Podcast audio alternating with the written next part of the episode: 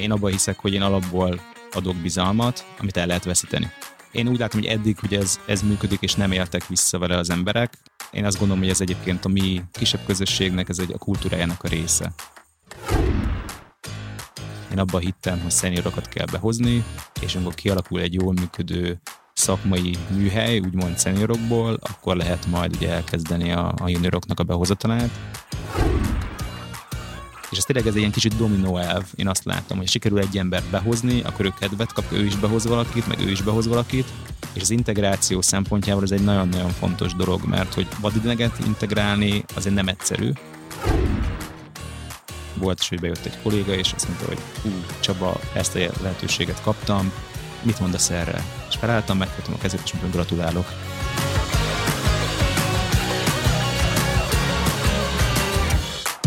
Sziasztok, kedves hallgatók! Illés József vagyok, ez itt a Fel vagy Véve munkaerőpiaci podcast Röcs, és a legújabb adásunkban Komjáti Csabát köszöntöm. Szia Csaba!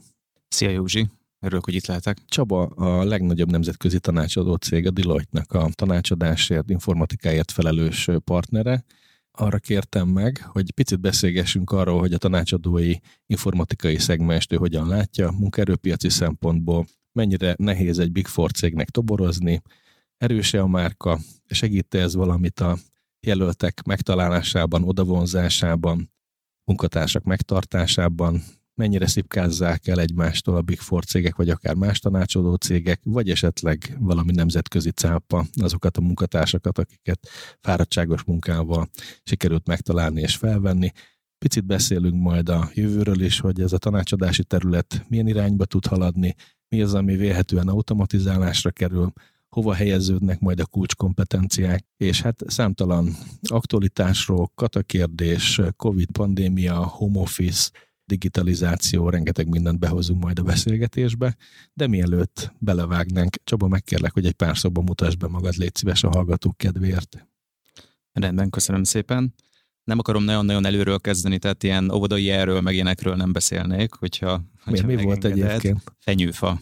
Már ez is mutatja, hogy a fenyő az ugye karácsonykor áll egyedül amúgy egy nagy erdőben, tehát hogy ez az orientációt lehet, hogy mutatja.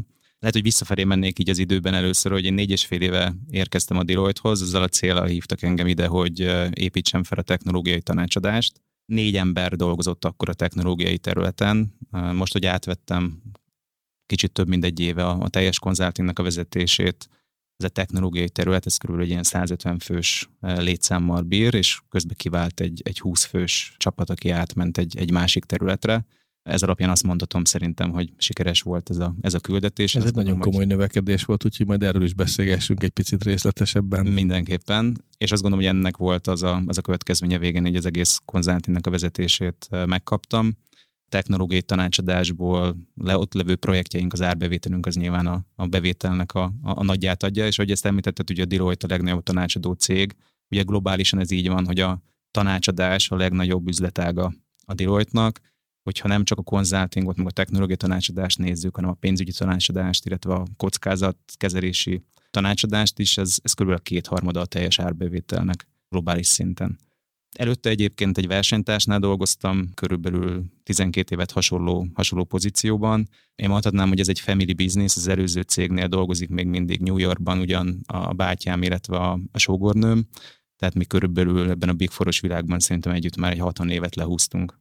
Ez nagyon szép, ez nagyon szép, és fejvadász vadászott le? Vagy pedig személyesen szólítottak meg, hogy gyere át? Egy fejvadász, egy fejvadász, egy ír származású kolléga, ez nagyon érdekes dolog volt, amikor először behívtak, akkor relatíve sok jelölt volt még, én egy, egy, egy voltam a sok közül, és én engem kerekperec megmondtam nekik, hogy nem érdekel a, a pozíció, és az is elmondtam, hogy szerintem mit csinálnak rosszul, tehát hogy rossz pozícióra keresnek. Erősen indítottál akkor. Igen, ennek az lett a következménye, hogy a második megkeresésnél már csak engem kerestek meg, és akkor már gyakorlatilag kvázi ugyanazzal a csomaggal kerestek meg, mint amire a végén igent mondtam, de itt is nemet mondtam még, nem titok, hogy nem egyedül váltottam, hanem, hanem a csapatommal, és akkor azt a döntést hoztuk, hogy, hogy akkor még megvalósítatónak láttuk az akkori cégnél is azokat a célokat, azokat a, a irányokat, amiket mi szerettünk volna csinálni.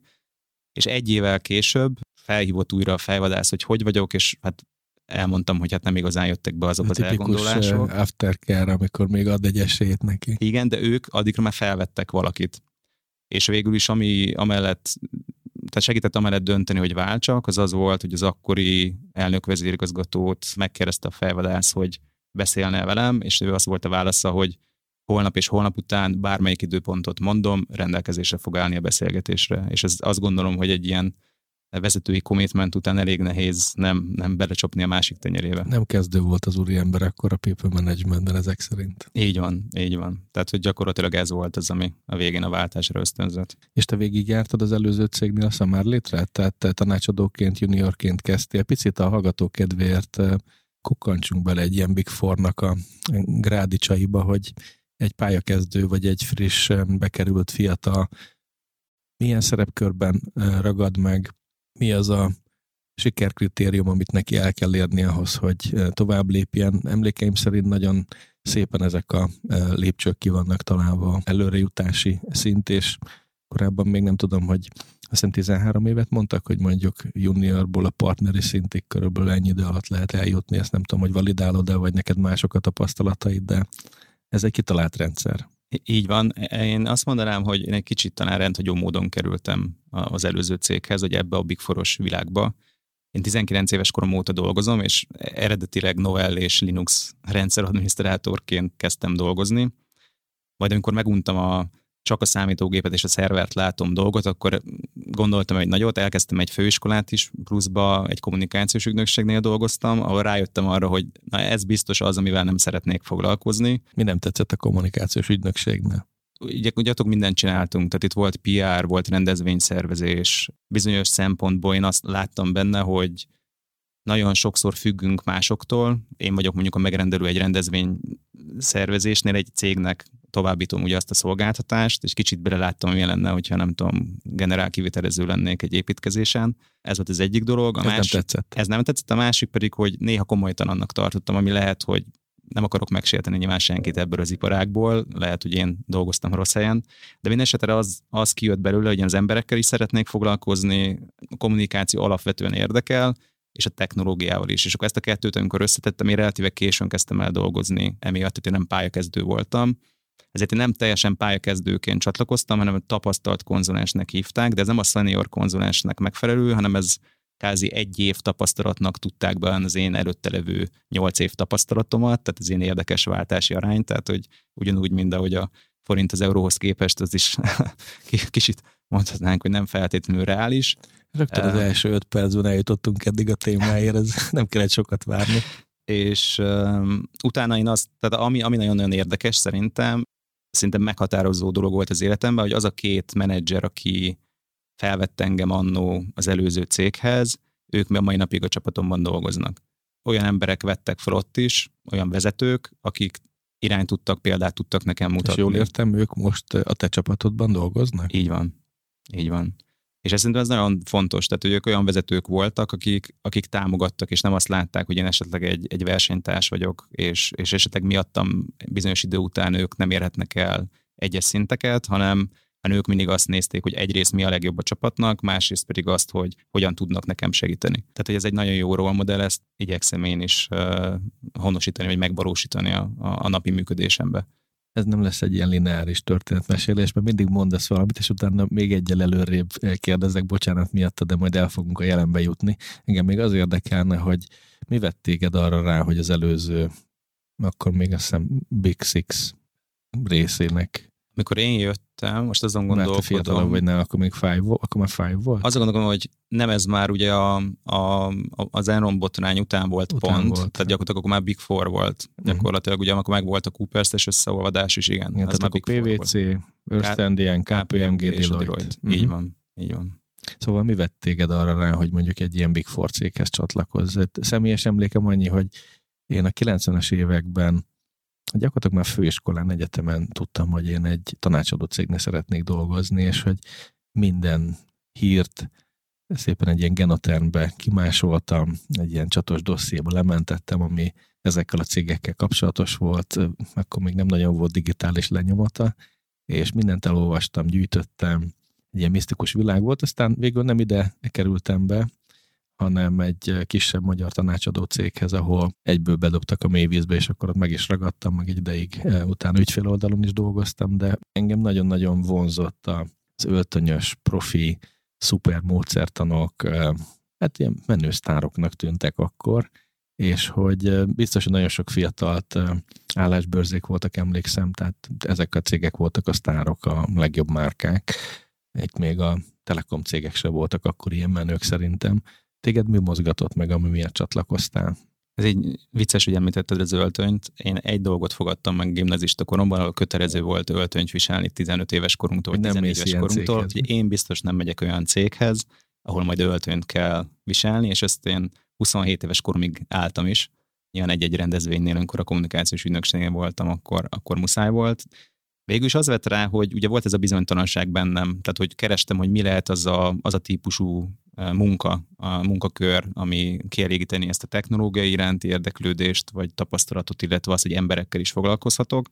És a bátyám akkor már talán nyolc éve dolgozott ennél a, a cégnél, ugye, hogy én is kezdtem, és, és azt mondta nekem, addig, addig lebeszélt, tehát egészen addig azt mondta nekem, hogy figyú, ne gyere ide, nagyon sokat kell dolgozni. Ő auditon, ez fontos, tehát hogy ő, ő könyvvizsgáló, és akkor már egyébként New Yorkban dolgozott két éve, és akkor egyszer, most nem is emlékszem, hogy ő látogatott haza, vagy én mentem ki hozzá, és, és egy sör mellett ő azt mondta, hogy igazából átgondolta, nekem ez egy, ez egy ideális környezet lenne, mert hogy szinte pont, pont ide illenék, és akkor olyan fura, hogy egészen a, a Covid bekövetkezték, gyakorlatilag azt a ruhát hordtam, amit nem szerettem volna annyit hordani, és, és ugye akkor meg az volt a problémám, hogy amikor hirtelen otthon maradtam, hát otthon nem ül az ember ingben meg nyakkendőben, még nyakkendőt már, már letettem egy ideje előtte, akkor meg ugye arra jöttem rá, hogy gyakorlatilag nincsen nem öltönyös ruhám, és akkor azokat kellett, azokat kellett beszerezni,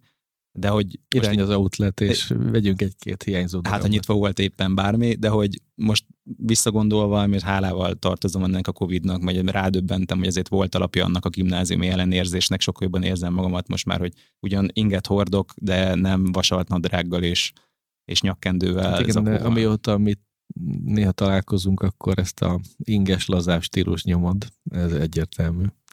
És azt gondolom, hogy ez, és egy, ez meg is maradt. Így van, így van. Én ez, tehát, hogy ez nagyon érdekes, hogy volt egy időszak a, a, egyébként a Covid-nak, amikor az emberek elkezdtek bejárni, és azért kezdtek el bejárni, mert hogy ugye hiányzott nekik a közösség, és akkor egy sokkal lazább öltözködés volt nálam is. És akkor behoztunk pár csapatot, akik meg elkezdtek nagyon elegánsan járni, és hogy érdekes, hogy nem mindig a vezető befolyásolja a csapatát, néha a csapat befolyásolja valamilyen szinten a vezetőt, és most ugye elkezdtünk egymáshoz közelíteni, és körülbelül az, ami rajtam látható, az ott álltunk meg körülbelül, és ez szerintem ez egy, ez egy jó dolog, tehát meg kell adni a tiszteletet valamilyen szinten a, a munkahelynek, főleg vezetőként. Ez nem azt jelenti, hogy azt várjuk el, vagy várom el, hogy, hogy mindenki hasonlóan öltözzön, vagy rászolunk valakire, hogyha nem tudom, egy, egy pólóba, vagy egy ilyen pólóinkbe jön be, mint te. Megváltozott azért ez a világ.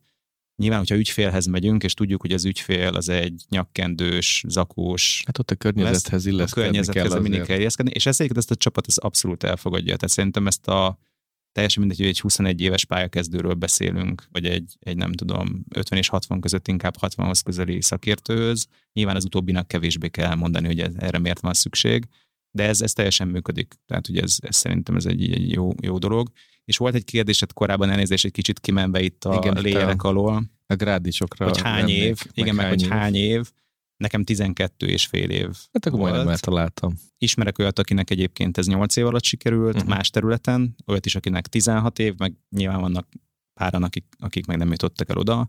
Itt talán egy érdekes dolog ezzel kapcsolatban, hogy amikor 50 valahányan kezdtünk ennél a cégnél, akkor megkérdezték, hogy ki az, aki partner szeretne majd lenni. Nem vagyok benne biztos, hogy én voltam az egyetlen, aki nem tette fel a kezét, de a, a kevesek között voltam, aki, aki nem tette fel a kezét. És miért nem tetted fel?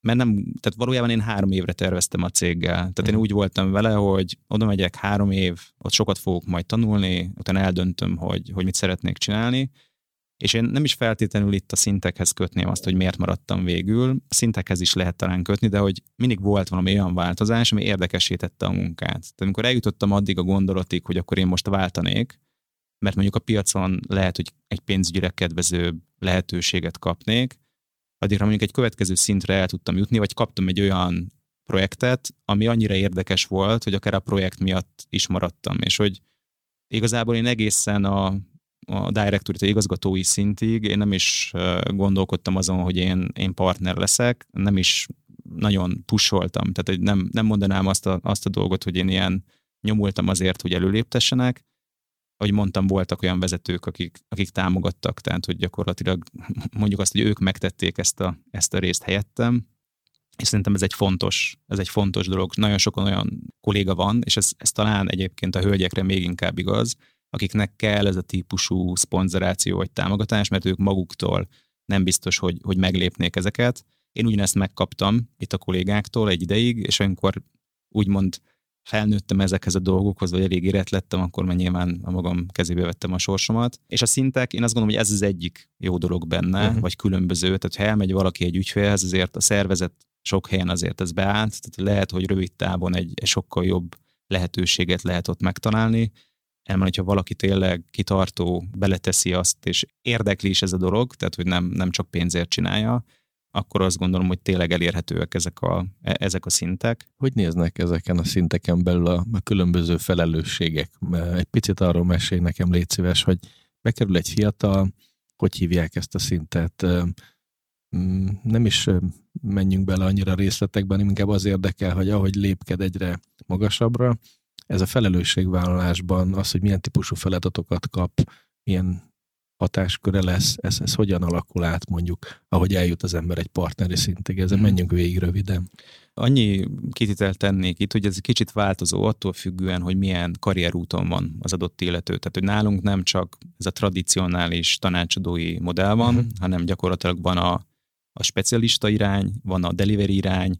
Magyarországon nincs, de például a régióban, vagy Lengyelországon van a product irány, illetve van a stúdió irány is. Van egy ö, olyan elágazás ezek szerint, ahol többféle irányba is a Így karrier van. kiteljesedhet, és akkor ö, ezek a, az ágak, amiket elmondtam. Így van, tehát ugye vannak például architektek, akik nyilván nem a tradicionális vonalon vannak, tehát nekik a sales KPI-juk az, az elenyésző vagy nincs, vagy, vagy csak ilyen pitchekben való részvétel. Hol jelenik meg ez a menedzser szinten? Igen, igen, tehát elvárás szinten ez a menedzser eh, szintű jelenik meg, és annó ezt, ezt nem felejtem el, én akkor kételkedtem benne, hogy így van, most utólag visszagondolva lehet, hogy igaza volt az illetőnek, tehát a korábbi cégemnek a globális CEO-ja tartott pont a menedzser tréningemen egy ilyen előadást, és ő azt mesélte, hogy neki a legnagyobb változást az gyakorlatilag a menedzseré való előléptetése jelentette, és azóta minden más változás, ez sokkal kisebbnek tűnik ehhez képest. És Azért, mert akkor egy ilyen szenyor tanácsadói delivery szerepből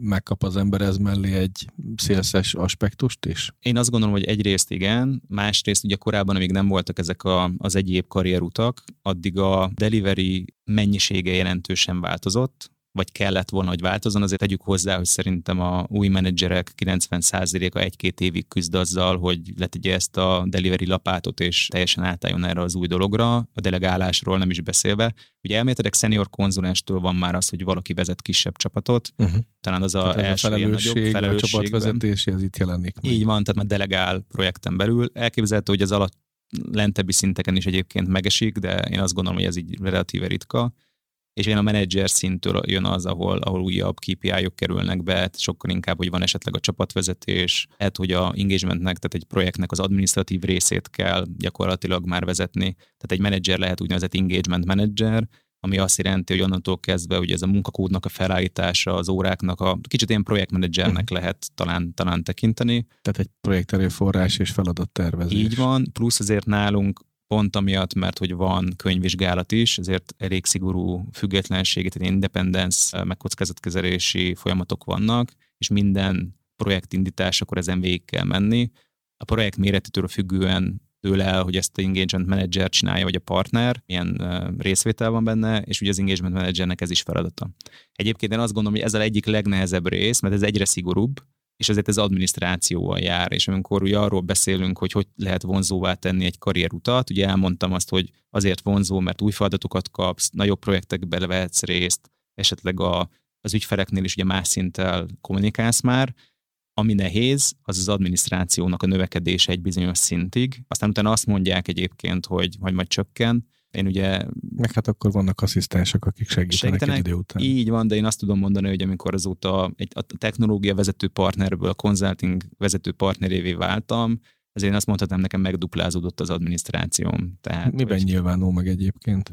Egyrészt én vagyok ugye a, a munkáltatói jogoknak a, a képviselője, tehát hogy gyakorlatilag szinte minden emberekkel kapcsolatos dolgot nekem kell aláírni.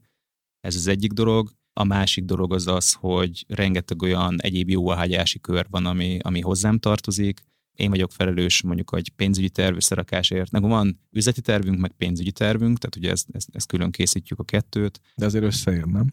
Nem, az üzleti terv, az üzleti terv az az ambíció, uh-huh. a pénzügyi terv az meg inkább a valóságra próbál uh-huh. építeni. Tehát mondjuk az üzleti tervben én azt mondom, hogy én szeretnék száz embert felvenni jövőre, akkor Tehát leírom, hogy ez mi kellene. A Így van. célok. A pénzügyi terv az meg a, megnézzük, hogy jelenleg hány emberünk van, mi a realitás, hogy Bázis mennyit fogunk behozni. Tervezés. Így van, és akkor az. És ez a kettőnek ugye a végén a felelőssége az mondjuk nálam van, különböző igazgatósági ülések, és hogy az ember azt gondolná, hogy ezek ilyen semmit mondó, nem tudom, filmek volt, lógatják az emberek a lábukat.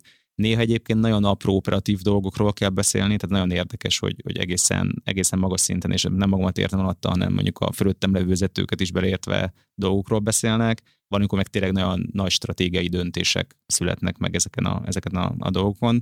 De én azt mondhatom, hogy körülbelül mondjuk a naptáramnak a 60%-a az, az fix meetingekkel tele van, és akkor el lehet képzelni, hogyha szeretnék még dolgozni, és akkor az, az hova lehet betenni. Küzdesz ezzel ellen egyébként? Tehát uh, ilyen tudatos time management szemüveggel ránézel, hogy hol lehet ezt kioptimalizálni, esetleg helyet csinálni kreatív részeknek, feltöltődésnek, vagy bármi egyébnek? Tehát van ebben valami módszertan a fejedben? Én azt gondolom, hogy amit, amit változtattunk az utóbbi időben, egyrészt és ugye ez, ez kicsit a recruitmentnél is ez egy fontos dolog, hogy én vezetőket próbálok behozni. Tehát amikor tapasztalt kollégákat hozunk be, akkor vezetőket részben önző célból, hogy ki tudjam könnyíteni a saját életemet, és lekopogom, nem tudom, hogy fog-e hallatszani itt a felvételben, hogy, hogy ez, ez sikeres. Tehát, hogy tényleg olyan kollégákat lehet behozni, akikre nyugodtan rá tudok bízni bármit, így megtehettem azt, hogy most például múlt héten szabadságon voltam, és hogy nem néztem e-mailt, mert tudtam, hogy azok a kollégák, akik itt maradnak, azok, azok azokat a kérdéseket azt fogják tudni kezelni, ami nem olyan, az meg meg fog tudni várni, vagy felhívnak, írnak SMS-t, és akkor, akkor foglalkozok vele.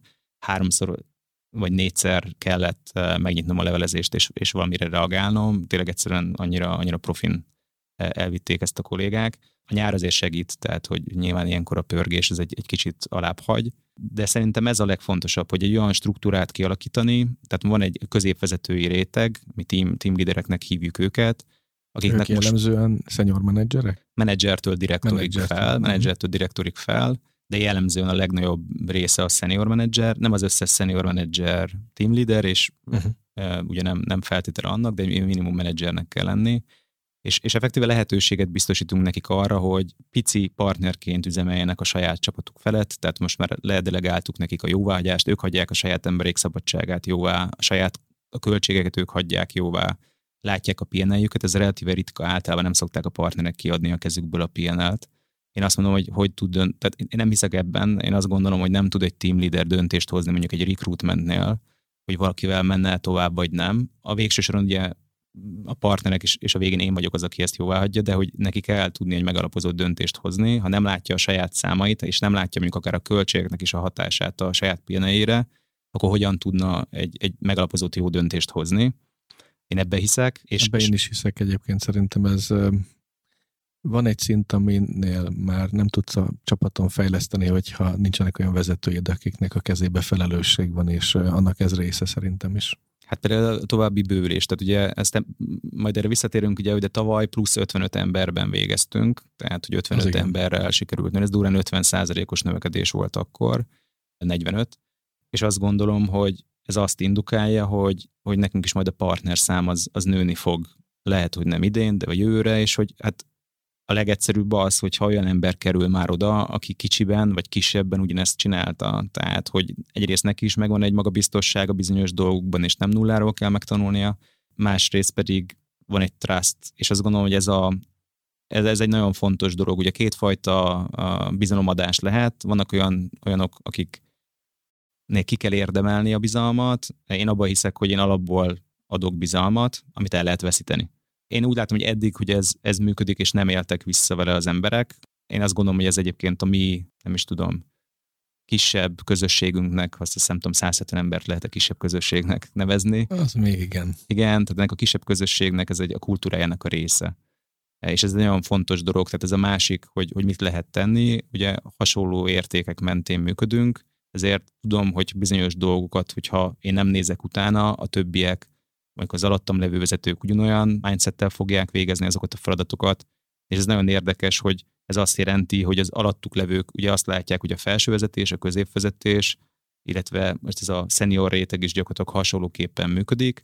Ez egy olyan bizalmat alakít ki, hogy egyrészt van egy bizalom a felső vezető és a középréteg között, van egy középréteg és a senior konzulens konzulensek között, és ennek segítsége miatt megvan a senior réteg, vagy, vagy konzulens réteg és a felső vezetők között is azt gondolom, hogy ez a bizalom. Ez szépen eh, végigvonul akkor a szervezeten. De ha jól értem, akkor eh, több partner is van, akár a ti területeteken is, Igen. és ezek között a partnerek között vannak különböző szintek, hogyha, tehát gondolom te, mint első számú vezetője ennek a területnek, te is egy partner vagy. Így van. De a partneri szint az eh, bizonyos feltételek teljesülése esetén elérhető, és ebből több ilyen kollégád is van ezek szerint. Tehát így van, jelenleg cél. négy, így van, jelenleg, jelenleg négy partner, velem együtt négy partner dolgozik a, a consultingon. Mi kell ahhoz, hogy valaki partner legyen? Eh, csak, bocsánat, még egy dolog, aztán erre is válaszolok, mert használom a trükkjeidet, hogy, hogy más irányba is visszük a dolgokat.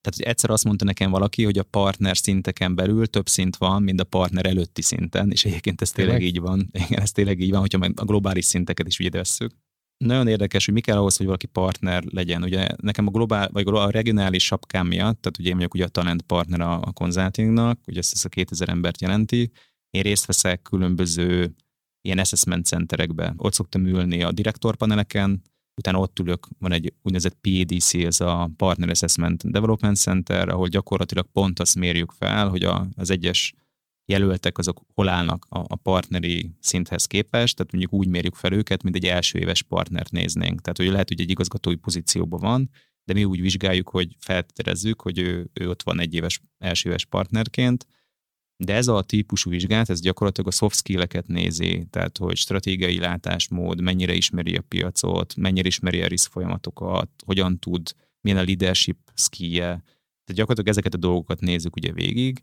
illetve azért a beszélgetés során azért kijönnek ezek az értékek, hogy mivel hisz, mi az, amit, amit próbál promotálni mondjuk a csapatán belül.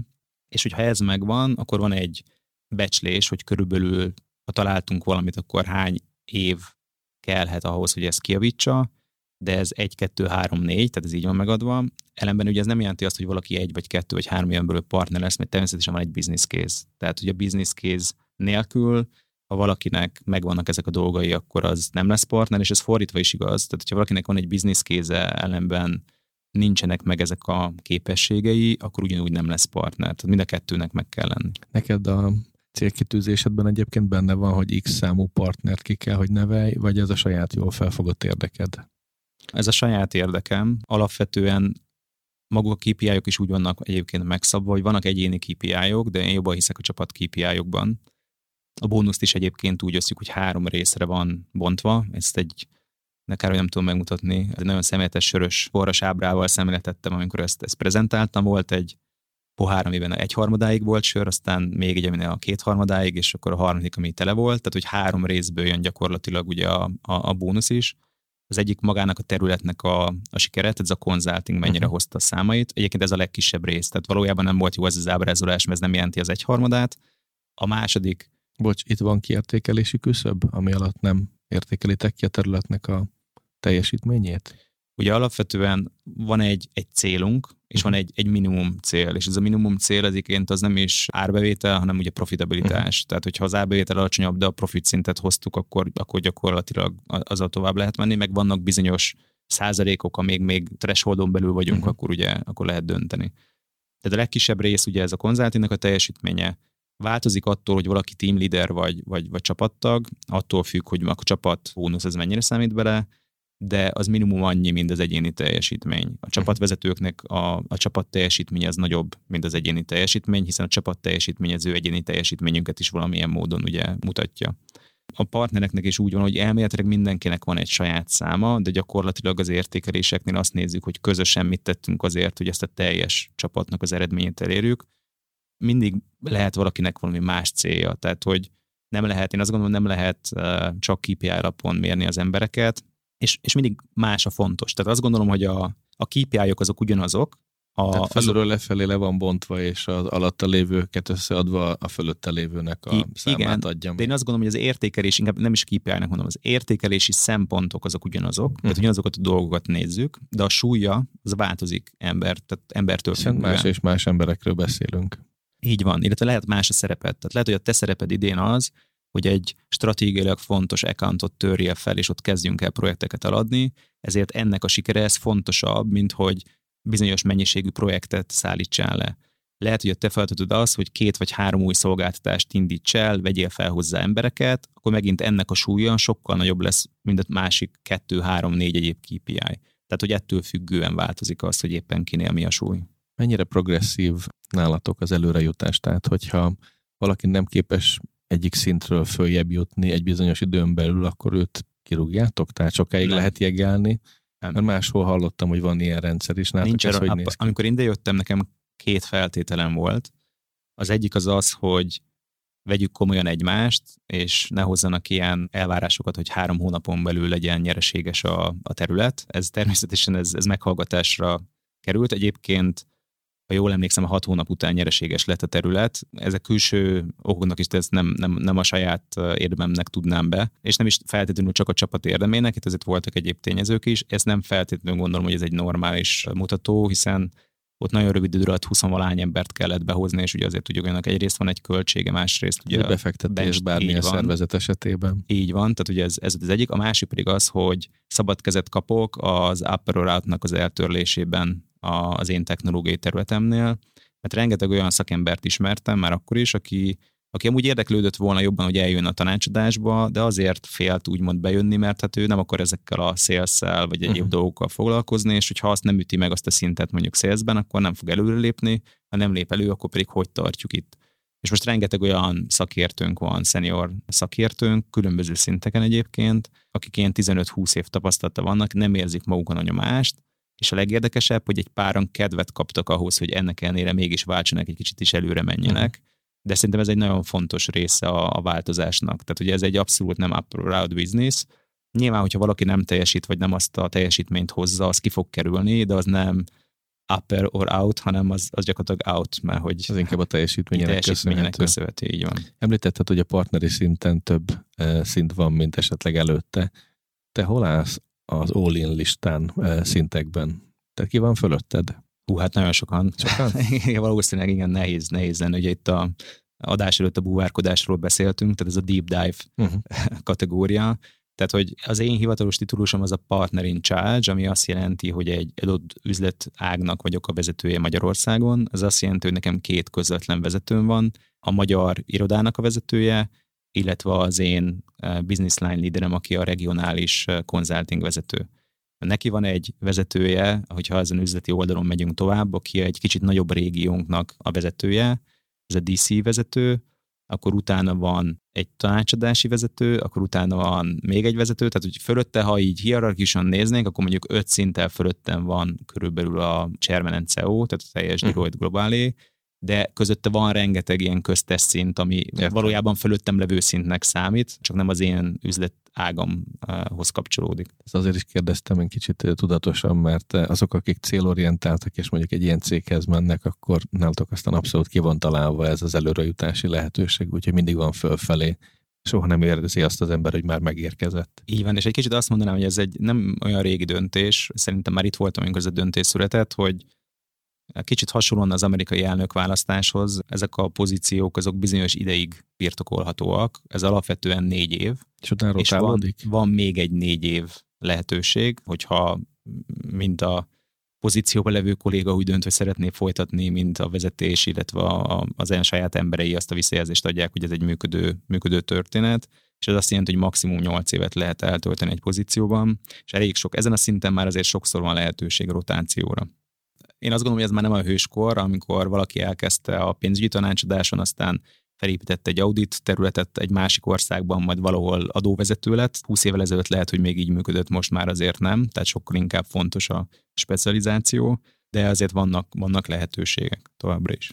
Van átjárás egyébként a többi területről a tanácsadási terület felé? Mindkét irányban, illetve azt mondom, hogy tanácsadáson belül is van átjárás. Volt olyan, hogy, hogy valaki mondjuk kockázatkezelési területről Salesforce-ot kezdett el tanulni, az érdekelte, és úgy jött uh-huh. át. Volt olyan, hogy valaki a banki tanácsadói területünkre jött át.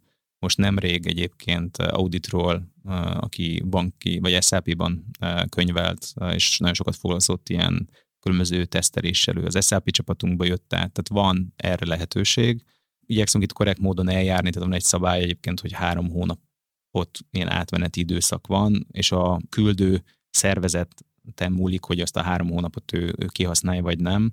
De olyan is szokott lenni egyébként, amikor látjuk azt, hogy mondjuk valaki másik területen már, már gondolkodik azon, hogy elmenne, mert azt a típusú munkakört, amit csinál, az nem tetszik, akkor felajánlanak neki különböző egyéb pozíciókat, ami, ami van cégen belül. Én azt gondolom, hogy ebben egyetlen egy lehet, vagy, vagy nehézség van, hogy ezt nagyon nehéz megélni az embereknek, hogyha mondjuk ők elértek egy bizonyos szintet valahol, és értenek valamihez, majd hirtelen váltanak, akkor azt hogyan kezelik, hogy valahol mondjuk juniornak fognak számítani, és ilyenkor ugye nem szoktunk alapvetően fizetést csökkenteni, de, de van egy olyan kolléga, aki egyébként korábban ezt megtette, tehát ő ajánlotta fel saját magától, hogy átmehessen egy másik területre, és lemondott a fizetés egy részéről, mert annyira szerette volna azt a mhm. területet, területet vinni. De ez azt gondolom, hogy nem jellemző, tehát a mi részünkről nincs ebben push, de nyilván, hogyha valaki tapasztalt valamiben, majd átmegy valahol, semmi tapasztalata nincsen, akkor ott azt a tapasztalatot lehet használni, amit különböző projektek vezetésében Persze vannak általános skillek, Így van, tehát a soft skill rész megvan, a technikai Azt tudást kell, kell hozzá felszedni.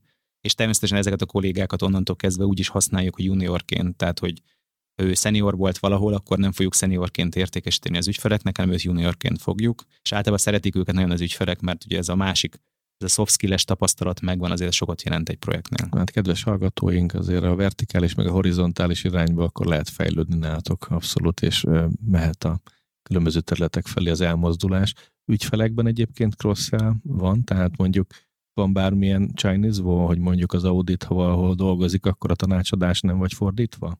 Van Chinese wall, ez jellemzően azt jelenti, hogy például az auditorokat nem is értékelik sales alapon, tehát ők nem szélszelhetnek másnak, illetve Pedig nagyon jó infót látnak. Hát egyébként igen, ez, de nagyon sok olyan szabályozás van, tehát hogy mindig azt szoktuk mondani viccesen, hogy mi nem vagyunk annyira boldogak, amikor az audit az elhoz egy nagyobb mandátumot, mert azt jelenti, hogy onnantól kezdve vagy nem dolgozhatunk annak az ügyfélnek, vagy nagyon-nagyon limitált módon, és ugye a technológiai tanácsadás ez kvázi teljesen ki van zárva, tehát implementálni nem implementálni. Ezt ismerem, mert nálunk is vannak ügyfelek, ahonnan el tudunk hozni embert, ők a vadászmező, és vannak akik ügyfeleink, és nyilván őtőlük nem hozunk el embert, és akkor amikor a szél szépen behoz egy új ügyfelet, akkor a, a delivery rész nem mindig örül, hogy igen, ugyanez. Szűkül a terület. Igen, nagyon, nagyon tökéletes párhuzam, és ez főleg akkor igaz, amikor van egy-két olyan iparág, ahol nincs olyan sok játékos, és hogyha telkó az egyiket, telkó vagy energia, és akkor onnantól kezdve, ugye, hogy ez sikerül, ugye mind a Magyar Telekomnak, mind az MVM-nek a Deloitte a, a könyvvizsgálója, akkor lehet lehet, hogy ott azért szűk, szűkül a, a piac én azt szoktam mondani, hogy egyébként a konzultingnak olyan széles repertoárja van, tehát egyszerűen annyi, annyi dologgal, annyi technológiával foglalkozunk többek között, hogy én annak is nagyon örülök, amikor a konzultingon belül van úgynevezett cross-sale, mert tehát, hogy tényleg, tehát, hogy, hogy ha csak esbetűs technológiákból hármat akarok mondani, akkor Snowflake, SAP, Salesforce, és akkor még sorolhatnám egyébként nagyon sokáig, tehát, hogy rengeteg dologgal foglalkozik a Deloitte, most már ugye ez a 170 fős létszámnak köszönhetően a, a, a magyar konzulting is, de nagyon sok olyan projektünk van, ahol külföldi kollégákkal dolgozunk együtt, tehát, hogy kollégáim dolgoznak, most jelenleg remote, de korábban volt ez helyszínen egyébként Ausztráliában, korábban dolgoztak Dél-Afrikában, hogy csak a, a távolabbi országokat mondom, most dolgoznak Kanadába, Európának gyakorlatilag azt mondhatnám, hogy majdnem, majdnem minden részén, több együttműködés és cross van a konzultingon belül, és mondjuk regionálisan. Ez nagyon jó lehetőség, hogy nemzetközi projektekben, együttműködésekben részt vegyetek. Igen, és én azt gondolom, hogy ez, ez egy ideig ez egy vonzó cél is. Ugye itt amire figyelni kell, hogy ne az legyen, hogy valaki egy, egy projekten, ami mondjuk másfél-két évig tart, egy-két fős csapatban ott ragadjon. Ugyanez igaz egyébként a nagy projektekre is. Tehát, hogyha van egy olyan projekt, ami két-három évig tart, Ezt nagyon nehéz egyébként ugye szállítóként elmagyarázni az ügyfél felé, hogy nem egészséges, hogyha nem tudunk rotálni benne embereket, mert egy idő után nem lesznek motiváltak. Kiégnek természetesen. Kiégnek, és mindketten el fogjuk veszíteni azt a kollégát. Általában ez itt szoktak azért harcok lenni, de, de legtöbb helyen azért ezt megértik. Mielőtt a toborzásra, illetve a különböző szintekre való toborzásra, erről a területről beszélünk, meg egy pár szót mesélj, amit lehet az ügyfelekről, hogy azért egy minőségi nagy hozzáadott értékű szolgáltatást végeztek, nem az árral versenyeztek általában. Tehát ez azért kijelöli azt, hogy mondjuk egy minőségi ügyfélkörötök is van. Hol van az a határ, vagy van-e határ egyáltalán, ami mondjuk méretben még ügyfél nektek, vagy esetleg nincs ilyen, máshogy nézitek, milyen egy tipikus Deloitte ügyfél, erről, hogyha egy picit mesélnél, illetve az, hogyha valaki bekerül hozzátok, most így beszéltünk róla egy pár szó erejéig, hogy nemzetközi projektekben is van lehetőség dolgozni. Ennek az aránya most inkább jellemzőbb vagy eseti, illetve a Covid az mennyit változtatott azon, hogy most már nem kell annyit repülni, tehát több nemzetközi projektet is el tudtok látni. Most több kérdés volt, tudom, akkor menjünk egyenként végig Jó, rajta. Ugye az első kérdés az, hogy hogy néz ki a, a tipikus Deloitte ügyfél. Ugye megint a konzultingról fogok beszélni, mert teljesen más ügyfelei vannak a többi üzletágnak, és ez, ez máshogy működik alapvetően, és ezért mondom, hogy alapvetően, mert hogy lesznek kivételek, és akkor ezt, ezt hozzá, hozzáteszem majd később, alapvetően vagy nagy magyarországi központú cégekről beszélhetünk, vagy cégcsoportokról, vagy nemzetközi olyan hálózatokról, ahol, ahol Magyarországnak is van vagy gyára, vagy, vagy bármiféle akár szolgáltató központja. Rengeteg olyan startup kezdtünk egyébként dolgozni különböző rendszerekben, akiknek lehet, hogy végén nem feltétlenül konzulting munkára van szüksége, hanem inkább a kockázatkezelési oldalról tudunk együtt dolgozni, de olyan is van, hogy közös termékfejlesztésben e, beszélgetünk. Vettetek is egyébként startupot? Több versenytársatoknál látom azt, hogy főleg digitalizációs területen így kinéztek egy-egy kisebb csapatot. UX, vagy bármilyen. 5-6 éve megtörtént, megtörtént ez. Igen, 5-6 éve is. megtörtént, de ugye ezt regionálisan végezte a Deloitte, tehát hogy azt kell látni, hogy nálunk a consulting ez tényleg regionálisan működik, és egyre inkább abban az irányba megy egyébként, hogy majd globális lesz. És ezek a, a digitális ügynökségek, azok, ezt is mondtam, hogy van egy stúdió nevezetű uh-huh. career path, és ez, ez gyakorlatilag ez annak köszönhető, hogy annó vettek három vagy négy különböző digitális ügynökséget. Itt megy a contentgyártás, gondolom. Így van, így van, tehát contentgyártás, leginkább, de egyéb országokban is, ugye ez Lengyelországban van leginkább, de a többi országban is vannak olyan kollégák, akik ezzel foglalkoznak, de ők ehhez a stúdióhoz csatlakoznak be, úgymond, úgymond remote. Az, hogy árral mennyire tudunk versenyezni, ez nagyon, nagyon változó, tehát volt már olyan egyébként, ahol a versenytársak között mi voltunk a legolcsóbbak, ez inkább stratégiai projekteknél van, tehát ebben az esetben azért vannak olyan, olyan versenytársak a piacon, akik azért jelentősen drágábban dolgoznak, mint mi. És, és a másik dolog, hogy nekünk alapvetően nem a többi Big Four a versenytársunk, hanem minden területen más. Tehát egy SLP projektnél más a versenytársunk, egy Salesforce-nál, egy adatosnál. vagy szegmensenként mások. Így van. És ugye ezen nehéz elmagyarázni, amikor akár a recruitereknek mesélem azt, hogy akkor itt kikre kell figyelni, honnan érdemes embert hozni, stb. Tehát, hogy ez nem az Mert van. attól függ, hogy most egy SLP tanácsadód van, egy Salesforce-os tanácsadódra van, szükség. egy banki tanácsadó. Egy banki tanácsadó, így van. Mergent Acquisition. Így van, így van. Tehát, hogy teljesen más, más a, a pálya és ezért is fontos egyébként, hogy a team leaderek azok, azok képbe legyenek ezzel, mert ők tudják segíteni egyébként így a, akár a, a marketingnek, employer brandingnek, vagy a recruitmentnek ugye a, a munkáját, és ez egy nagyon fontos dolog. Két évvel ezelőtt, amikor ugye kineveztek vezetőnek, az első dolgom az volt, hogy tehát leprezentáltam nekik, hogy mi a stratégiánk, és hogy milyen irányba szeretnénk növekedni, mik a prioritások.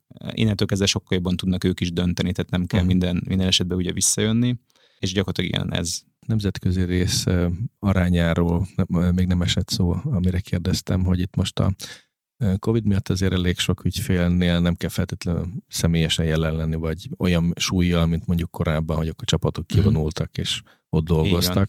Ez jelenti azt, hogy esetleg több nemzetközi projekten dolgoztok, vagy ez, ez nem, érdekes, nem mérvadó. Mhm, ez érdekes egyébként, tehát hogy volt olyan projektünk, ez még Ausztrália, ez egy nagyon jó példa, ez egy nagy banki projekt volt, egy banki rendszerbevezetés, ahol a, a lengyel Center of Excellence-szel dolgoztak együtt közösen a kollégák, ahol az lett a döntés Covid után, vagy hát most fene tudja, hogy éppen ők, ők mint a megint bevezettek volna valami korlátozást, hogy, hogy kiszámolták annak a díját, hogy, hogy X ember ugye oda repül, ott lakik hónapokon keresztül, és ennek az adóvonzatát, ami azért nem kevés, és most úgy van, hogy egy 40 fős csapatból négyen dolgoznak on-prem, on-site, mindenki más remote. Ugye Ausztráliában ez nem annyira egyszerű az időeltolódás miatt, de ezért meg tudjuk oldani, van egy ilyen kialkudott közös idő, amit csak a projekttagok közötti kommunikációra, meetingekre lehet használni, és akkor a többi az, az kvázi mehet, mehet külön. Ugye, aki dolgozott valaha Németországban, azt tudja, ismeri ezt a hétfőtől csütörtöki modellt, akár hónapokon keresztül, és ott e, erről egyszerűen nem lehetett annó leszoktatni a, az ügyfeleket. Tehát, hogy én nem hiszem, hogy mennyi vitánk volt ebből, hogy olyan projekteknél is, ahol semmi értelme nem volt gyakorlatilag ott lenni, ott is muszáj volt utazni.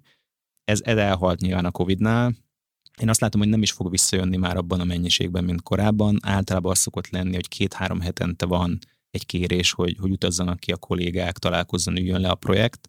Illetve azt gondolom, hogy azért ez egy nem rossz, hogyha van egy valami olyan kick-off, vagy egy-egy olyan esemény, ahol megismerik egymást a projekttagok, tehát ez nagyon sokat segít, amikor egy hosszú, nem tudom, hónapok után először találkozol azokkal az arcokkal, akiket eddig kamerán láttál, és kiderül, hogy azt gondoltad, hogy alacsonyabb nálad egy fejjel, de valójában két fejjel nagyobb nálad, és a többi, és a többi. Tehát ezért egy nagyon érdekes rácsodálkozások szoktak lenni. Ezt én a liftben szoktam néha elsütni, és aztán a kedves párom rám szokott szólni, hogy ez nem túl PC, hogyha egy csajnak azt mondom, hogy jé, te sokkal magasabb vagy, mint gondoltam.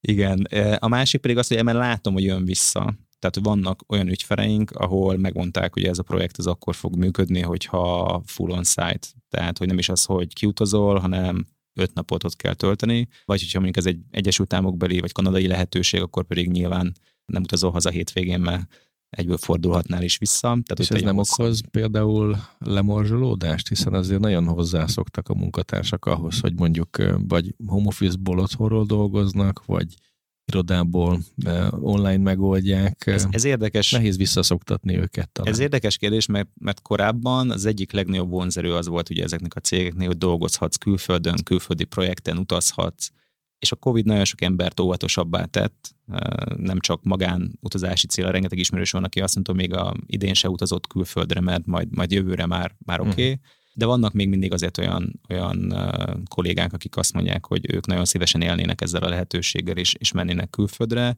Mondjuk, amikor valaki azt mondja, oké, okay, akkor három hónapig ki kéne menni Pittsburghbe, akkor az így lehet, hogy, hogy kevésbé annyira télvíz idején például.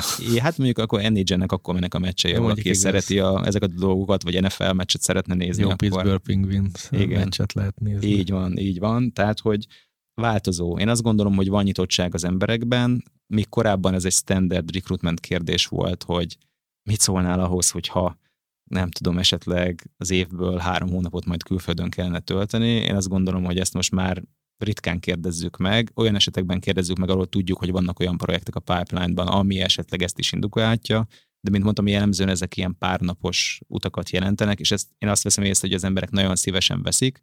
Kicsit ilyen béren kívüli juttatásnak tekintik most uh már hiszen most volt egy jó pár év, ahol nem nagyon lehetett ilyet csinálni, és hogy, hogy gyakorlatilag örömmel Megváltozott a világ, Csaba. Tehát régen ez egy ilyen teljesen normális dolog volt, most meg a béren kívüli juttatás része, ez érdekes. Így van. Arra szeretnék még rákérdezni, hogy eh, említetted, hogy a négy főből gyakorlatilag egy óriási növekedést eh, csináltatok. Nyilván ebben az is benne volt, hogy csapatok is jöttek, meg eh, nem csak egy-egy embert vettetek föl. Nem tudom, hogy a bővülés az a te fejedben, nem mondtad, hogy a, az üzleti tervet az, az nálad fut össze. Hasonló ütemben szeretnétek nőni, és hogy ennek van piaca, illetve a, a bővülés mértéke mellett még nagyon érdekel, hogy mondjuk azok a bővülési lehetőségek, hogy mondjuk juniorok bekerülnek és elindulnak a különböző lépcsőfokon, házon belüli tovább lépések és kinevelések, különböző szintekre kívülről behozni, de nem a legaljáról, hanem bejönnek, hogy ezek hogyan aránylanak, vagy esetleg csapatokban is gondolkodsz még, hogy bővültök, mert ezért ezek más-más HR stratégiák, ami ebből megosztható. Mesélj egy picit, hogy most ezt a méretű 170 főt említettél talán. Igen. Azért ez már egy nagyon komoly, koncentrált csapat, hogy egy ilyen méretből hogyan tovább? Igen, pont ezt beszéltük a, a partnertársakkal, hogyha megnézzük, hogy a, az IT csapatoknak a méretét, a ilyen technológiai tanácsadó csapatoknak a méretét, akik kvázi relatíve kicsiből nőttek fel, hogy mi az a szám, ameddig eljutnak, és akkor hol, hol stagnálnak. és körülbelül egyébként ez a szám, tehát ilyen 200 körüli az, ami, ami így azt Igen. látjuk, hogy jellemző. Ez régen is a klasszikus tanácsadói aranykorban is ez egy ilyen limit volt szerintem. Én azt gondolom, hogy ha most nem lenne körülöttünk éppen, ami van, akkor azt mondanám, hogy nem is határa csillagos ég, de reálisnak tartanám azt, hogy egy 350-400 fős létszámot is elértünk volna itt a következő mondjuk 4-5 évben. Alapvetően, ahogy mondtam korábban, hogy hogyan próbálom ugye könnyíteni a saját életemet, hogy vezetőket hozok be. Igen, a vezetők behozása jellemzően azt jelenti, hogy egy csapat is követi őket, és eh, mi előszeretettel élünk azzal, hogy csapatokat hozunk be, uh-huh. vagyis vezetőket hozunk be egy csapattal. Akkor tudtok abszorbálni csapatot is, ez egy fontos képesség szerintem. Így van, és ugye effektíve mind a három csapatot, egyiket a Covid előtt egy hónappal sikerült az első csapatot behozni, az volt szerintem a legnehezebb integrációs kérdés, mert egy hónapja voltak itt, vagy másfél hónapja, amikor gyakorlatilag hirtelen mindenki full haza. mindenki hazament. Igen, itt nagyon nagy szerencse volt valószínűleg, hogy a, a, ennek a csapatnak a vezetője az egyik partnertársam, ő 6 percre lakik tőlem gyalog. E, Szoktatok találkozni. És akkor, akkor így, így relatíve igen, vagy, vagy ő jött, vagy én mentem át hozzá, és szerintem ez nagyon sokat segített. Én alapvetően azt gondolom, hogy a sikernek az egyik, egyik titka az az volt, két, két titka volt, hogy miért tudtunk ekkorát nőni, és ez egy kicsit válasz lesz a korábbi külföldi munka százalékra is.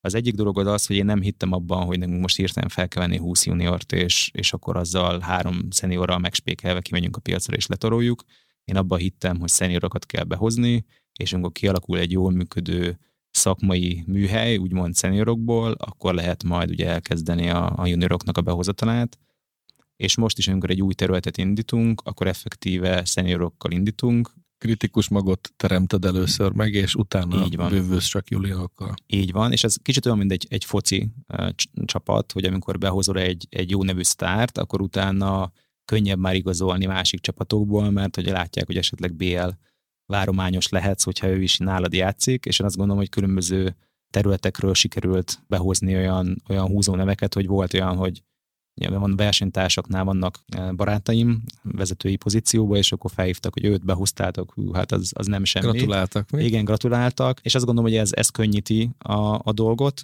ez a fiatalok behozásában nem segít, mert ők nyilván nem ismerik ezeket a szakembereket. Náluk mi a e, USP, amivel mondjuk egy fiatalt meg tudtok szólítani? Én ugye abban hiszek alapvetően, hogy olyan embereket hozzunk be, akik ugye hasonló értékeket vallanak, és ez leg, legegyszerűbb valamiféle ismerettség alapján, tehát uh, vannak különböző ilyen ajánlási rendszerek. Láttam, hogy korábban nektek is volt egy ilyen beszélgetés itt a Firstbird kapcsán, hogy ezt mi is, uh-huh. mi is használjuk. Tódi Gáborék. Így van, így van, és ezt mi is használjuk, és akkor gyakorlatilag azt lehet látni, hogy akkor is ugye kapnak pontot az emberek, ha ajánlanak valakit, uh-huh. ha mhm. egyszerűen csak kiteszik ezt való, akkor is nem vesszük föl. Ezért ezeket a platformokat szerintem előszeretettel használják a kollégák. Van egy, ennek egy ilyen pénzügyi vonzata is, tehát hogyha sikeres a mhm. behozatal, uh-huh. akkor, akkor ugye megvan határozó megfelelő szintekhez milyen ellentételezés jár a másik dolog pedig az, hogy én azt látom, hogy nagyon-nagyon lassan, de azért elkezdődött menni annak a híre egyébként, hogy itt, itt mivel foglalkozunk. Itt van egy csapat. És igen, és egyébként ez nagyon-nagyon nehéz. Tehát nekem ez volt az első célom, hogy ez így ez ismerté váljon, hogy a Deloitte ez nem egy könyvvizsgáló cég, hanem az alapvetően egy, egy tanácsadó cég. És ez, én azt gondolom, hogy ezen sokat segítenek bizonyos projektek, illetve sokat segítenek bizonyos szakértő kollégáknak a, a behozatala. Tehát az ő személyes márkájuk húzhat be más szenyorabb kollégákat is. És ez nehéz, mert most gondold el, hogy van öt üzletágunk, amiből a consulting csak egy, és akkor az employer brandingnél menjél ki a piacra, hogy a Deloitte nevet használja mindenki. Van egy Deloitte Digital brandünk, de ez a Deloitte Digital brand ez csak meghatározott területekre, leginkább ilyen customer facing területekre vonatkozik, tehát mondjuk egy SAP-nál, vagy egy, egy korbanki rendszernél, vagy akár egy alapvetően adatos projektek, ugye cloudos projektek nagy részén nem tudom felhasználni ezt a brandet, és ez a mi nehézség egyébként nálunk, hogy, hogy, hogy ezt hogyan, hogyan tudom megfelelően irányítani. Vagy hány százaléka a felvett embereknek az, ami mondjuk belső ajánlásból jön? Van erre bármilyen mérésetek? Van, és ezt meg is szoktam kapni statisztikából. Tavaly két nagyobb csapatot hoztunk be egyébként, a két csapat együtt az ilyen 30 fő volt, és, és ugye azt mondtam, hogy 55 ember, aki tehát többet vettünk fel, mint 55, mert sajnálatos uh-huh. módon ugye voltak távozók is, bár azt gondolom, hogy tehát valamekkora százalék kell, hogy legyen. Tehát ugye a 2008-as, 9-es, 10-es válságnál volt az, hogy effektíven nem volt mozgás, mert hogy senki, mindenki fogta a székét, és hogy, hogy az se egészséges, azt gondolom. Ennek az 55 embernek, vagy ennek az aránynak, akik bejöttek, tehát azt lehet mondani, hogy kicsit több, mint a felét ezekkel a csapatokkal egy partnertársammal hoztuk be, és körülbelül a maradéknak a háromnegyed az ajánlásokon keresztül. És ez tényleg ez egy ilyen kicsit dominó elv. Én azt látom, hogy sikerül egy embert behozni, akkor ő kedvet kap, ő is behoz valakit, meg ő is behoz valakit, és az integráció szempontjából ez egy nagyon-nagyon fontos dolog, mert hogy vadideget integrálni azért nem egyszerű. Itt, itt jön vissza az, hogy olyan hasonló értékrendű embereket kerestek, és nyilván akit mondjuk valaki ajánl, eh, véhetően olyat ajánl, akinek közel áll az értékrendje a tiétekhez. Így van, így van. És ugye ezért van az, hogy én most már a legtöbb inter, tehát korábban, mondjuk egy évvel ezelőtt minden interjúnak az ut- nekem kellett egy utolsó, lehet, hogy csak 15 perces, de fél vagy fél órás interjút csinálni mindenkivel, és akkor én ezt mondtam, hogy én értem, értem. Hogy hát az őszhajszálok a halántékomon lehet, hogy segítenek ebben. Igazán hogy az idő miatt uh, sikerült meggyőzni. Áttoltad a vezetőtársaidra, Így gondolom, van, mint felelős. Mert felesleges, tehát bizonyos szint fölött veszek már csak részt a, az utolsó körös interjúban, kivéve, hogy olyan területre jönnek be, ahol ami mondjuk közelebb áll hozzám, vagy mondjuk hozzám tartozik. És én az utolsó interjún két dolgot nézek már csak. Az egyik a motiváció, a másik pedig a kémia, és a kémiában pont ezek azok az értékek azonosok el, hogyan áll hozzá a dolgokhoz. Ez egy kötetlen beszélgetés szokott már a végén lenni, ahol lehet, hogy gyerekekről, nyaralásról, egyéb sportról, tehát más, tehát azt akarjuk, akarom megnézni, hogy vajon összeillünk-e, ugye szokták mondani, hogy, hogy kell egy idő általában, amíg megszokja az ember a másiknak a szagát, hogy együtt tudjon dolgozni, vagy eljusson oda, hogy megiszik egy sört, de hogy, hogy általában ezek a beszélgetések segítenek abba, hogy az ember ezt, ezt így, így helyre tegye, és szerintem ez egy nagyon fontos része. Egyszer követtem azt a hibát, hogy felvettünk valakit, mert lehetett látni, hogy pénzt tudunk majd abból a projektből csinálni, ez életem egyik legrosszabb döntése volt, és, és nem is feltétlenül azért, mert olyan bomlasztó vagy bármilyen személy lett volna, hanem nem illet bele egyszerűen abba a kultúrába, azokkal az értékekbe, és, és inkább bizonytalanná tette a körülötte levőket. Tehát nem, nem, nem, nem lett belőle egy hatalmas nagy uh, probléma, aminek az lett a vége egyébként, hogy a pénz elnére úgymond elköszöntünk a kollégától, mert hogy ez, ez nem működött tovább, de ott én megfogadtam, hogy pénz miatt nem hozunk döntést. Szerintem ez a klasszikus vezetői alapdilemma, hogy tudod, hogy pénzt csinálna és hozna, viszont lehet, hogy erodálná a kémiát, ami a csapatban megvan, és hogy melyik ujját harapja az ember. Minden egyes alkalommal, amikor a a pénz szempontjából választottam ki valakit, hogy mégis behoztam, pedig ott duruzsolt valami a hátsomban, mindig megbántam én is. Úgyhogy ez egy intő példa. Ja, örülök, hogy nem, nem vagyok ezzel egyedül, ezzel a dilemmával. Említetted az óriási bűvülés mellett azért volt lemorzsolódás. Ennek körülbelül mekkora volt az aránya? Ugye, Mi ezzel küzdünk, uh-huh. mint itt DBC, ezért kérdezem, hogy mondjuk egy tanácsadó cégnél ez hogy néz ki? Ugye hivatalosan benne vagyok mindenféle ilyen talent councilba, és mindig mosolyogok, amikor azt mondják, hogy az ideális százalék az a 10 százalék. Mondom, lehet, hogy 15 évvel ezelőtt. Igen, igen, 15 évvel ezelőtt. Igen, igen. Én a 20-nak is örülnék. Igen, lehet, hogy az infláció is azért megy a felé a szám felé. Nem. Tehát, hogy gyakorlatilag én azt gondolom, hogy a jelenlegi piacon a 20 százalék a reális szám. És ennek több oka van. Az egyik oka az, hogy a Covid-nak köszönhetően ugye ez a tábori munkavégzés, rengeteg olyan technológiai szakember van, aki kvázi külföldi megbízónak távolról tud dolgozni, és olyan juttatási csomagért, amivel nem tudunk mit kezdeni. Volt is, hogy bejött egy kolléga, és azt mondta, hogy hú, Csaba, ezt a lehetőséget kaptam, mit mondasz erre? És felálltam, megfogtam a kezét, és mondtam, hogy gratulálok. És hogy, hogy csodálkozott is, hogy, hogy nem mondnak neki mást, és mondtam, hogy háromszor annyit keresel, mint ami a magyar piacon reális. Tehát, hogy nem, nem nálunk, hanem bárhol a magyar piacon. Azt, hogy úgy egyébként nem egy szarmeló el kell fogadni szerintem. Így van. Tehát én is azt Ki mondtam, kell próbálni. mondtam, lehet, hogy két évig fogod csinálni, és utána, utána nem fog érdekelni, vagy megszűnik az a lehetőség, nagyon szívesen várunk téged vissza.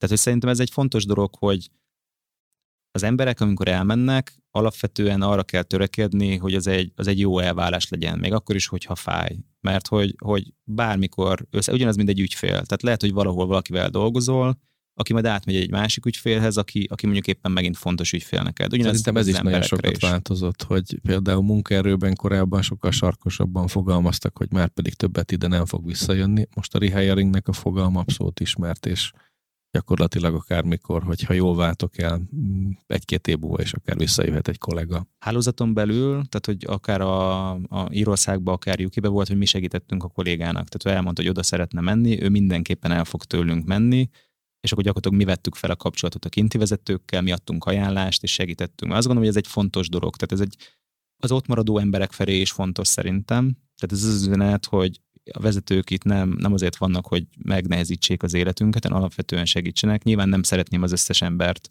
kiküldeni, akkor átmennék valószínűleg egy fejvadász cég vezetőjének, és akkor utána egyesével számláznám a, az embereket. A másik dolog szerintem, ami meg, ami meg látható, hogy azért a, a Covid-ban követtünk el mi is hibákat, későn vettük észre azt, hogy ez a, ez a remote munkavégzés, ez, ez mennyire e, égeti az embereket, úgyhogy rengeteg ilyen online quiz show, e, sörkóstolás, ezen a, ezen a fázison mindenki átesett, és utána valami újat kellett kitalálni. Ti mit találtatok ki egyébként utána? Gyertek be! Egyébként az volt érdekes, hogy elkezdett nőni a engedetlenek ennek a száma. Ugye hivatalosan az volt a mondás, hogy biztonságos az iroda, tényleg naponta többször is fertőtlenítettek minden, de hogy nem ajánlott, hogy begyere. Mondjuk vicces volt, mert mondjuk a, egy másik partnertársam, ami majdnem minden nap ben voltunk. Én azt gondolom, hogy egy vezető, ez kicsit olyan, mint ez a kapitány, meg a süllyedő hajó. Itt annyi vala, hogy egy vezetőnek mindig ben kell lenni, hogyha valakinek problémája van, vagy bármiféle dolog miatt kezelik, akkor elérjék. Remote is el lehet érni, de szerintem azt nagyon nehéz kiváltani, hogy valakivel megiszol egy kávét, vagy beszélsz öt percet, vagy ebéd alatt többekkel tudsz beszélni. És akkor, amikor bejöttek az emberek, és érezték, hogy miben vagyunk, akkor hogy hát mi az, hogy akkor, akkor ők nem. És elkezdett nőni a létszám, aki bejár. És igazán átálltunk erre a kisebb team szintű csapatépítőkre első körben, mert ugye nagyon sokáig volt egy létszámkorlát, hogy mit lehet uh-huh. csinálni de vagy háromszor mondták le például ugye Covid miatt. Megszereztünk valamit, jött az újabb hullám, lezártak mindent, Ez, le kellett de mondani. ugyanez volt Tehát, hogy is egy csomó Én már úgy voltam, hogy a végre oda eljutunk, már nem érdekel, mi lesz, de hogy... hogy Ígyuk hogy, már meg azt a sört. Így van, így van. És én azt gondolom, hogy ott volt egy, volt egy ilyen kiégéses rész, és nagyon-nagyon érdekes, hogy az emberek tartottak attól, amikor hogy vissza kell menni mondjuk ügyfelekhez dolgozni, és van egy, egy, egy nagyobb ügyfelünk, ahol az történt, hogy a, kollégák óckodtak attól, hogy visszamenjenek dolgozni az ügyfélhez, de most kötelező visszajárni meghatározott napszámot, és azóta az ügy, a, a kollégáim arca az sokkal kisimultabb, mint előtte, mert hogy azt mondják, hogy onnantól kezdve, hogy az ügyfélnek is be kell járnia, és nem otthonról van ő is végig, már sokkal tudatosabban osztja be a szállítónak is az idejét, és ezért sokkal kevesebb olyan felesleges megbeszélés van nagyon korai vagy nagyon késői időben. Tehát effektíve, még egy Teams-en belefért volna. Így van, és ez így a 80 százalék, tehát az elviselhető szintre csökkentette a, a munkavégzésnek a mennyiséget, tehát hogy meglepő módon egyébként az irodai munkának van egyébként pozitív oldala is, és nálunk most az a szabály, hogy tímnapok vannak, ezek jellemzően egy kötelező tímnap van, valahol kettő, és nagyon sokan vannak, akik többet jönnek be. És ez, én azt gondolom, hogy főleg ilyen növekedés mellett fontos, hogy legyen valami integrációs lehetőség, és, és ez az egész Deloitte rég az, hogy relatíve sok ilyen csapatépítő, csapatesemény van. Én amikor megérkeztem, én, nekem az volt az első kommentem így három hónap után, hogy szerintem túl sok. De, de nehéz megtalálni a, a, az egyensúlyt. Én azt gondolom, hogy a Covid után egy kicsit mi is túlzásba estünk pont amiatt, hogy, hogy bepótoljuk a lemaradást, és akkor egy... Habzsidőzsi beindult. Igen. igen. Azt gondolom, hogy ahogy te mondtad azt, hogy mi prémium szolgáltatást nyújtunk ugye prémium ügyfeleknek, ez, ezek megjelennek ezekben a csapatépítőkben is. Tehát, hogy nem, nem most nem, nem hiszem, hogy ezzel nagy titkot árulnak el. Korábban egyébként volt, hogy az Adriára mentünk egyébként vitorlázni, most már akkor a létszám, hogy én nem vállalnám a kockázatát annak, hogy 150 embert, vagy nem tudom hány embert tízfős hajókra teszek, és akkor ki tudja, mi fog történni.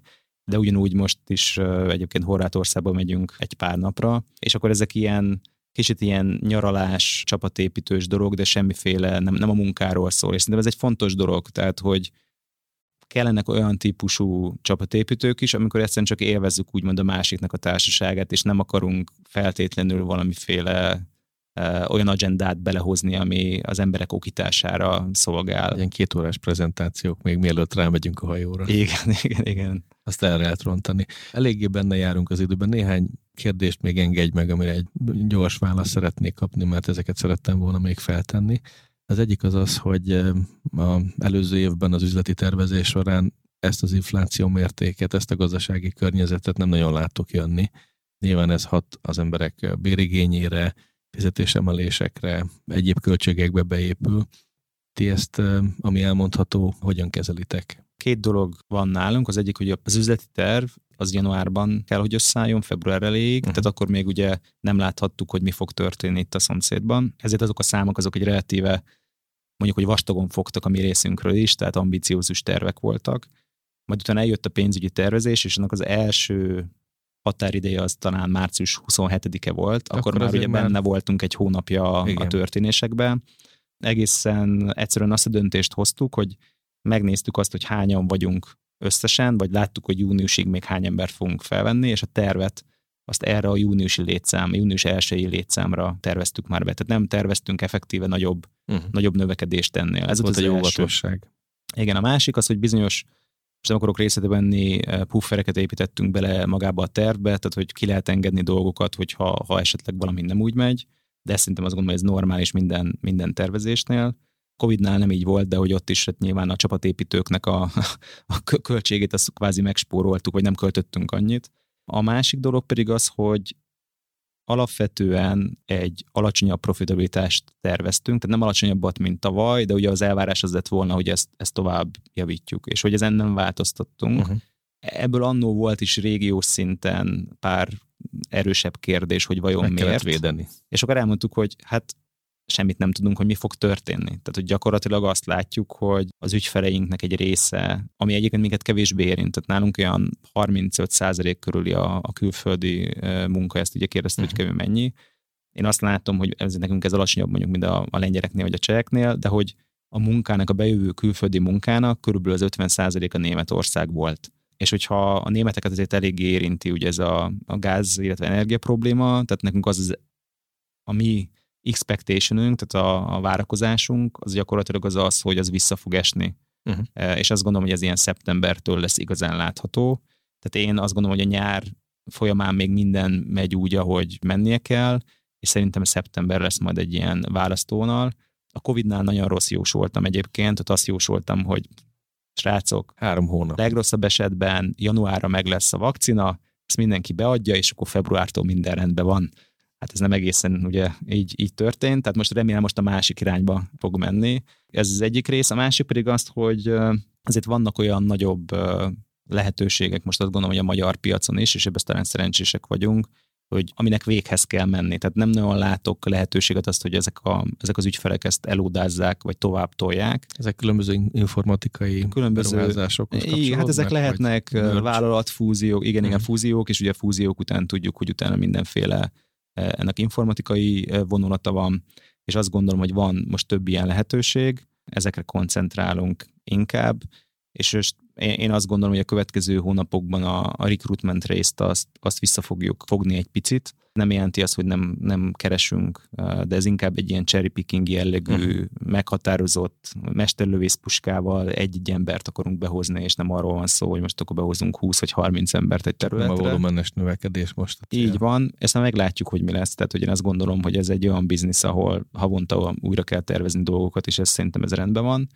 Ugye a másik kérdés itt az infláció. A szerencse az az, hogy ugye folyamatosan volt lehetőségünk a, a pénzügyi tervet, illetve a kalendarizációját és a zárbevételnek változtatni, és június elején vagy közepén kellett eldönteni például a, az új fizetéseket, tehát itt nem arról van szó, hogy mondtunk egy számot januárban, és akkor az, az be volt égetve valahol, hanem nálunk ugye a pénzügyi év az május végével zárul, és az első új fizetést az a szeptemberi hónaptól kapják a, a kollégák, tehát így volt időnk gyakorlatilag figyelembe venni a látható dolgokat. Nyilván azt, hogy mi fog még történni, az, azt nem tudhatjuk, tehát hogy még nincs döntés, hogy mi fog történni évközben, semmit se zárnék ki, és semmit se erősítenék meg, ahogy jó politikus módjára lehet, lehet valami mondani valamit. De meglátjuk, tehát szerintem nagyon sok a bizonytalanság. Tehát, hogy annyi a különbség a korábbi esethez képest, ugye 2008-2000, nem is tudom, meddig tartott 11-ig talán válsághoz, hogy akkor azért az infláció azért nem így nézett ki mellette. És ugye korábban említettünk itt pár dolgot, például a katát. Én azt gondolom, hogy most van egy még egy olyan változás, amit ha megtörténik, akkor annak szintén lesz egyébként a piacra hatása. Te milyen hatást vársz egyébként? kérdés, hogy... Mondtad, hogy nem voltál jó-jós, ebben igen, mit igen. Hát én azt gondolom, hogy ennek két hatása lehet. Tehát az, hogy mit várok, az, az egy másik dolog, de két hatása lehet. Az egyik az az, hogy lesznek majd olyan jelöltek, akiket eddig nem tudtunk megszólítani, és, és most lehet, hogy ez... ez Mert ez csak munkavállalóként, munkavállalóként foglalkoztatjátok a kollégákat. Így van, így van. Tehát nem tudtuk, hogy megszólíthattuk őket, de maximum arról beszélhettünk, hogy egy cégen keresztül bejön hozzánk a vállalkozónak. A másik dolog pedig az, hogy azért vannak olyan cégek, akiknél én azt gondolom, hogy túlnyomó részt ilyen katás kollégák dolgoztak, és az ő árszintjüket ezt mindenképpen növelni fogja és azt együtt érzek azokkal a szakember kollégákkal, akiket ez érint, mert, mert nyilván ez, ez nagyon sok embernek nagyon sok pénzt vesz ki a zsebéből.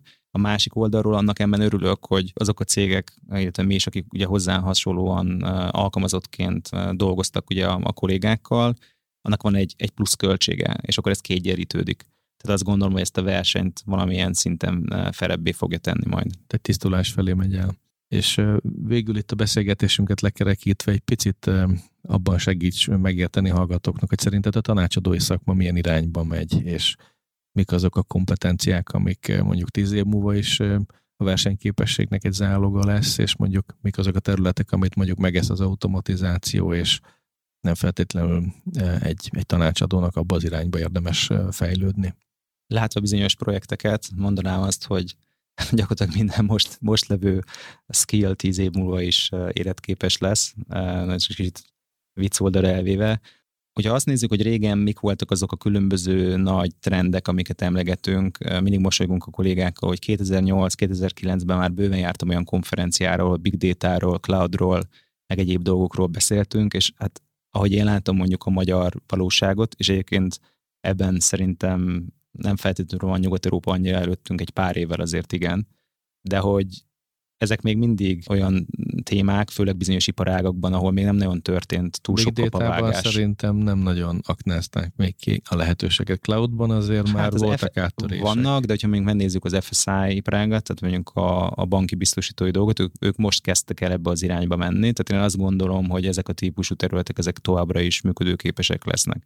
Én, amit látok, és akkor itt kiszedem teljesen mondjuk a, a stratégiai tanácsadást, hogy ami fontos, hogy minden tanácsadói területünkön elkerülhetetlen az, hogy legyen valamiféle technológiai tudása a kollégának. Tehát lehet, hogy ő egy folyamat szakértő, ő egy, egy üzleti oldali ember, de gyakorlatilag muszáj, hogy ismerjen rendszereket és megoldásokat, ez az egyik dolog. Egyébként van egy hártanácsadó területünk is, ott is gyakorlatilag látható, hogy elkerülhetetlen az, hogy, hogy értsék a különböző megoldásokat. Igen, még abszolút elfért az, hogy én egy folyamatszervező vagyok, de hagyjatok a technológiával, ahhoz nem értek. Ez egyre kevésbé lesz így, így van, életképes. Így van, tehát hogy egyszerűen muszáj, és mi is azt csináljuk, hogy azokat a kollégákat, akik, akik mondjuk ilyen folyamat, üzleti eh, dolgokhoz értenek, azokat elkezdjük elküldeni különböző technológiai tréningekre, lehet, hogy valakit SAP-ra, lehet, hogy valakit Salesforce-ra, tehát gyakorlatilag Workday, Success, tehát sorolhatnám itt a, nem reklámot akarok senkinek se kreálni ezzel, de hogy gyakorlatilag én azt látom, hogy enélkül a tanácsadásnak ez a része, ez, ez, ez nem fog tovább menni.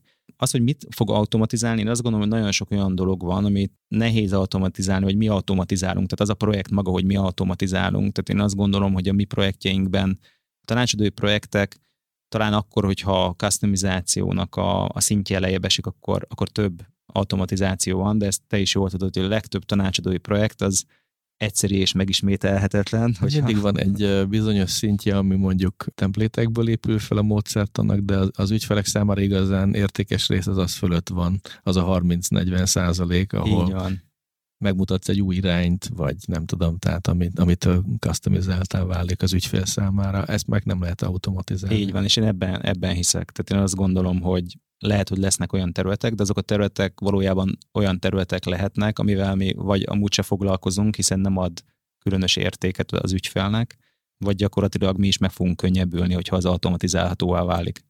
Csaba, nagyon szépen köszönöm, hogy bepillantást engedtél egy Big Four cégnek az életébe, és szerintem akár fiatalok, hogyha hallgatnak bennünket, akár szenyorabb szakemberek. Ugye mondtad, hogy most távcsöves puskával kerestek, cherry módszerekkel, bővülést, és nem várható mennyiségi bővülést, de talán kedvet csináltunk ehhez az iparághoz, ezekhez a szerepkörökhöz, és egy konjunktúra időszakban talán akár sokan jelentkezhetnek is hozzátok egyébként? Tehát mondjuk ez a, ez a módja nem kizárt most sem, ugye? Nem kizárt, én azt látom, hogy azért ez a, a recruitment folyamatoknak mondjuk egy 20 évvel ezelőtti részéhez képest talán 1-2 százalékát fedi már le. Vannak az egyébként továbbra is jelentkezők. Én is köszönöm a beszélgetést, én bátorítanék mindenkit, hogyha érdekli bármilyen lehetőség, akkor az jelentkezzen. Ugye az oldalunkon ki vannak az álláshirdetések LinkedIn szintén, illetve hogyha valaki azt gondolja, az én elérhetőségem is megtalálható a mi oldalunkon, hogy nyugodtan akár velem is vegye fel a kapcsolatot. Ugye hát a rossz jós leszek, és akkor szükség lesz itt a mennyiségi felvételre is, de ne zárjunk ki semmit. Így van, köszönöm szépen még egyszer a beszélgetést, köszönöm a hallgatóinknak is, hogy velünk voltatok. Hallgassatok bennünket Spotify-on, Apple Podcast-en, Google Podcast-en, és továbbra is várjuk a javaslataitokat, hogy mit hívjunk meg, milyen inspiráló történeteket szeretnétek hallani, milyen témákról beszélgessünk. Köszönöm, sziasztok!